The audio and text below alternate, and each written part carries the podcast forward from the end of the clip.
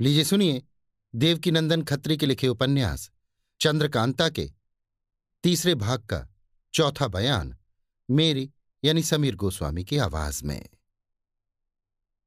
तिलिस्मी खंडहर में घुसकर पहले वे लोग उस दालान में गए, जहाँ पत्थर के चबूतरे पर पत्थर ही का आदमी सोया हुआ था।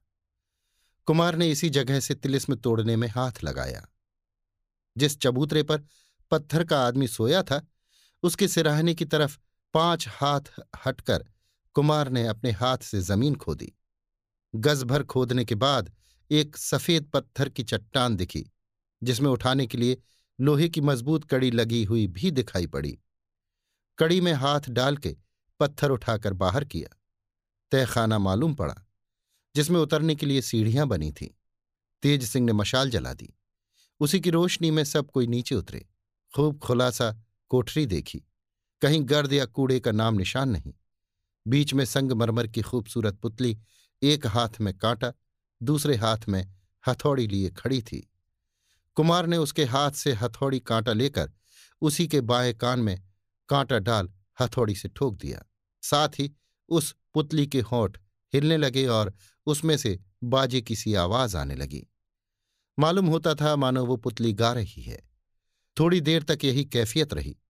यकायक पुतली के बाएँ दाहिने दोनों अंग के दो टुकड़े हो गए और उसके पेट में से आठ अंगुल का छोटा सा गुलाब का पेड़, जिसमें कई फूल भी लगे हुए थे और डाल में एक ताली लटक रही थी, निकला।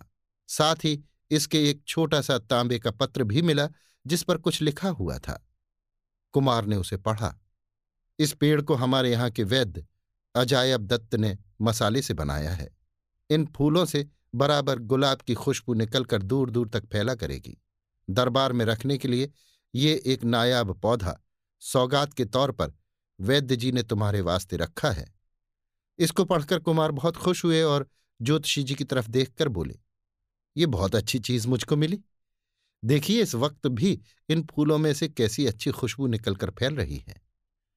तेज सिंह, इसमें तो कोई शक नहीं। देवी सिंह एक से एक कारीगरी दिखाई पड़ती है। अभी कुमार बात कर रहे थे कि कोठरी के एक तरफ़ का दरवाज़ा खुल गया। अंधेरी कोठरी में अभी तक इन लोगों ने कोई दरवाज़ा या उसका निशान नहीं देखा था, पर इस दरवाजे के खुलने से कोठरी में बखूबी रोशनी पहुँची। मशाल बुझा दी गई और ये लोग उस दरवाजे की राह से बाहर हुए। एक छोटा सा खूबसूरत बाग देखा। ये बाग वही था जिसमें चपला आई थी और जिसका हाल हम दूसरे भाग में लिख चुके हैं। बमूजिब लिखे, तिलिस्मी किताब के कुमार ने उस ताली में एक रस्सी बांधी, जो पुतली के पेट से निकली थी। रस्सी हाथ में थाम, ताली को ज़मीन में घसीटते हुए कुमार बाग में घूमने लगे। हर एक रविशों और क्यारियों में घूमते हुए एक फव्वारे के पास ताली ज़मीन से चिपक गई। उसी जगह ये लोग भी ठहर गए। कुमार के कहे मुताबिक सभी ने उस ज़मीन को खोदना शुरू किया। दो तीन हाथ खोदा था कि ज्योतिषी जी ने कहा, अब पहर भर दिन बाकी रह गया, तिलिस्म से बाहर होना चाहिए। कुमार ने ताली उठा ली और चारों आदमी कोठरी की राह से होते हुए ऊपर चढ़ के उस दालान में पहुँचे, जहाँ चबूतरे पर पत्थर का आदमी सोया था। उसके सिरहाने की ज़मीन खोदकर, जो पत्थर की चट्टान निकली थी, उसी को उलटकर तहखाने के मुँह पर ढांप दिया।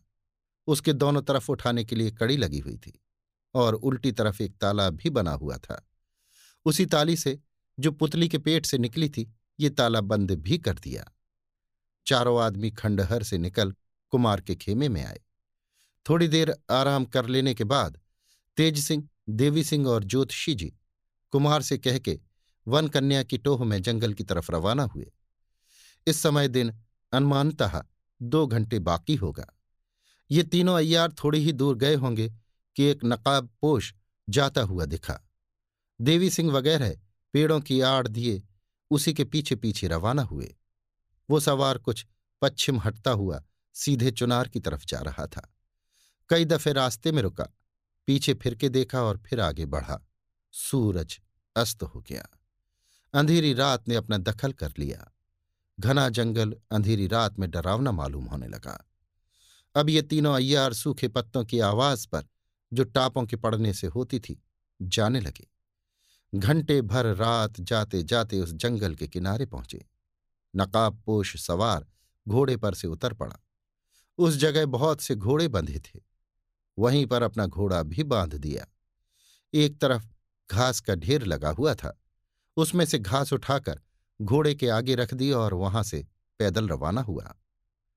उस नकाबपोश के पीछे पीछे चलते हुए ये तीनों अय्यार पहर रात बीते गंगा किनारे पहुँचे। दूर से जल में दो रोशनियाँ दिखाई पड़ी। मालूम होता था, जैसे दो चंद्रमा गंगा जी में उतर आए हैं। सफ़ेद रोशनी जल पर फैल रही थी। जब पास पहुँचे, देखा कि एक सजी हुई नाव पर कई खूबसूरत औरतें बैठी हैं। बीच में ऊँची गद्दी पर एक कम से नाजुक औरत, जिसका रोआब देखने वालों पर छा रहा है, बैठी है। चाँद सा चेहरा दूर से चमक रहा है। दोनों तरफ़ दो महताब जल रहे हैं। नकाब पोश ने किनारे पहुंचकर ज़ोर से सीटी बजाई। साथ ही उस नाव से भी इस तरह की सीटी की आवाज़ आई जैसे किसी ने जवाब दिया हो। उन कई औरतों में से जो उस नाव पर बैठी थीं, दो औरतें उठ खड़ी हुईं तथा नीचे उतर एक डोंगी, जो उस नाव के साथ बंधी थी, खोलकर किनारे ला नकाब पोश को उस पर चढ़ा ले गई। अब ये तीनों अय्यार आपस में बातें करने लगे। तेज सिंह, वाह, इस नाव पर छूटते हुए दो महताबों के बीच ये औरतें कैसी भली मालूम होती हैं? ज्योतिषी, परियों का अखाड़ा मालूम होता है। चलो तैर के उनके पास चलें। देवी सिंह, ज्योतिषी जी, कहीं ऐसा न हो कि परियाँ आपको उड़ा ले जाएँ। फिर हमारी मंडली में एक दोस्त कम हो जाएगा? तेज सिंह, मैं जहाँ तक ख्याल करता हूँ ये उन्हीं लोगों की मंडली है जिन्हें कुमार ने देखा था। देवी सिंह, इसमें तो कोई शक नहीं। ज्योतिषी तो तैर के चलते क्यों नहीं? तुम तो जल से ऐसा डरते हो, जैसे कोई बुढ़ा आफियूनी डरता हो। देवी सिंह, फिर तुम्हारे साथ आने से क्या फ़ायदा हुआ? तुम्हारी तो बड़ी तारीफ़ सुनते थे कि ज्योतिषी जी ऐसे हैं, वैसे हैं, पहिया हैं, चरखे हैं, मगर कुछ नहीं, अदनी सी मंडली का पता नहीं लगा सकते। ज्योतिषी। मैं क्या खाक बताऊँ? वे लोग तो मुझसे भी ज़्यादा औस्ताद मालूम होते हैं। सभी ने अपने नाम ही बदल दिए हैं। असल नाम का पता लगाना चाहते हैं तो अजीब अजीब नामों का पता लगता है। किसी का नाम वियोगनी किसी का नाम योगनी किसी का भूतनी किसी का डाकनी भला बताइए, क्या मैं मान लूँ कि इन लोगों के यही नाम है? तेज सिंह तो इन लोगों ने अपना नाम क्यों बदल दिया? ज्योतिषी, हम लोगों को उल्लू बनाने के लिए। देवी सिंह। अच्छा नाम जाने दीजिए। इनके मकान का पता लगाइए। ज्योतिषी, मकान के बारे में जब रमल से दरियाफ्त करते हैं तो मालूम होता है कि इन लोगों का मकान जल में है। तो क्या हम समझ लें कि ये लोग जलवासी, अर्थात मछली हैं? तेज सिंह, ये तो ठीक है। देखिए, जलवासी हैं कि नहीं? ज्योतिषी, भाई सुनो, रमल के काम में ये चारों पदार्थ, हवा, पानी, मिट्टी और आग, हमेशा विघ्न डालते हैं। अगर कोई आदमी ज्योतिषी या रम्माल को छकाना चाहे तो इन चारों के हेर फेर से खूब ही छका सकता है। ज्योतिषी बेचारा खाक न कर सके। पोथी पत्रा बेकार का बोझ हो जाए। तेज सिंह, ये कैसे? खुलासा बताओ तो कुछ हम लोग भी समझे। वक्त पर काम ही आवेगा ज्योतिषी, बता देंगे, इस वक्त जिस काम को जाते हो वो करो। चलो तैर के चले। तेज सिंह, चलो। ये तीनों अय्यार तैर के नाव के पास जाने लगे। बटुआ अय्यारी का कमर में बाँध, कपड़ा लत्ता किनारे रख जल में उतर गए। मगर दो ही चार हाथ गए होंगे कि पीछे से सीटी की आवाज़ आई। साथ ही नाव में जो महताब जल रहे थे बुझ गए, जैसे किसी ने उन्हें जल्दी से जल में फेंक दिया हो। अब बिल्कुल अंधेरा हो गया। नाव नज़रों से छिप गई। देवी सिंह ने कहा, लीजिए, चलिए तैर के। तेज सिंह, ये सब बड़ी शैतान मालूम होती हैं। ज्योतिषी। मैंने तो पहले ही कहा था कि ये सबकी सब आफत है। अब आपको मालूम हुआ ना कि मैं सच कहता था। इन लोगों ने हमारे नजूम को मिट्टी कर दिया। देवी सिंह, चलिए किनारे। इन्होंने तो बेढब छकाया। मालूम होता है किनारे पर कोई पहरे वाला खड़ा देखता था। जब हम लोग तैर के जाने लगे, उसने सीटी बजाई। बस, अंधेरा हो गया। पहले ही से इशारा बंधा हुआ था। ज्योतिषी इस नालायक को ये क्या सूझी कि जब हम लोग पानी में उतर चुके तब सीटी बजाई? पहले ही बजाता तो हम लोग क्यों भीगते? ये तीनों अय्यार लौटकर किनारे आए। पहनने के वास्ते अपने कपड़े खोजते हैं तो मिलते नहीं। देवी सिंह, ज्योतिषी जी पालागी। लीजिए कपड़े भी गायब हो गए। इस वक्त अगर इन लोगों में से किसी को पाऊँ तो कच्चा ही चबा जाऊँ। तेज सिंह, हम तो उन लोगों की तारीफ़ करेंगे। खूब अयारी की।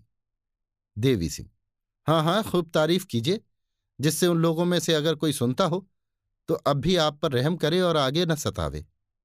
ज्योतिषी, अब क्या सताना बाकी रह गया?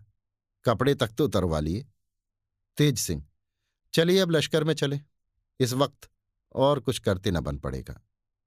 आधी रात जा चुकी थी, जब ये लोग अय्यारी के सताए बदन से नंग धड़ंग कांपते, कलपते लश्कर की तरफ़ रवाना हुए।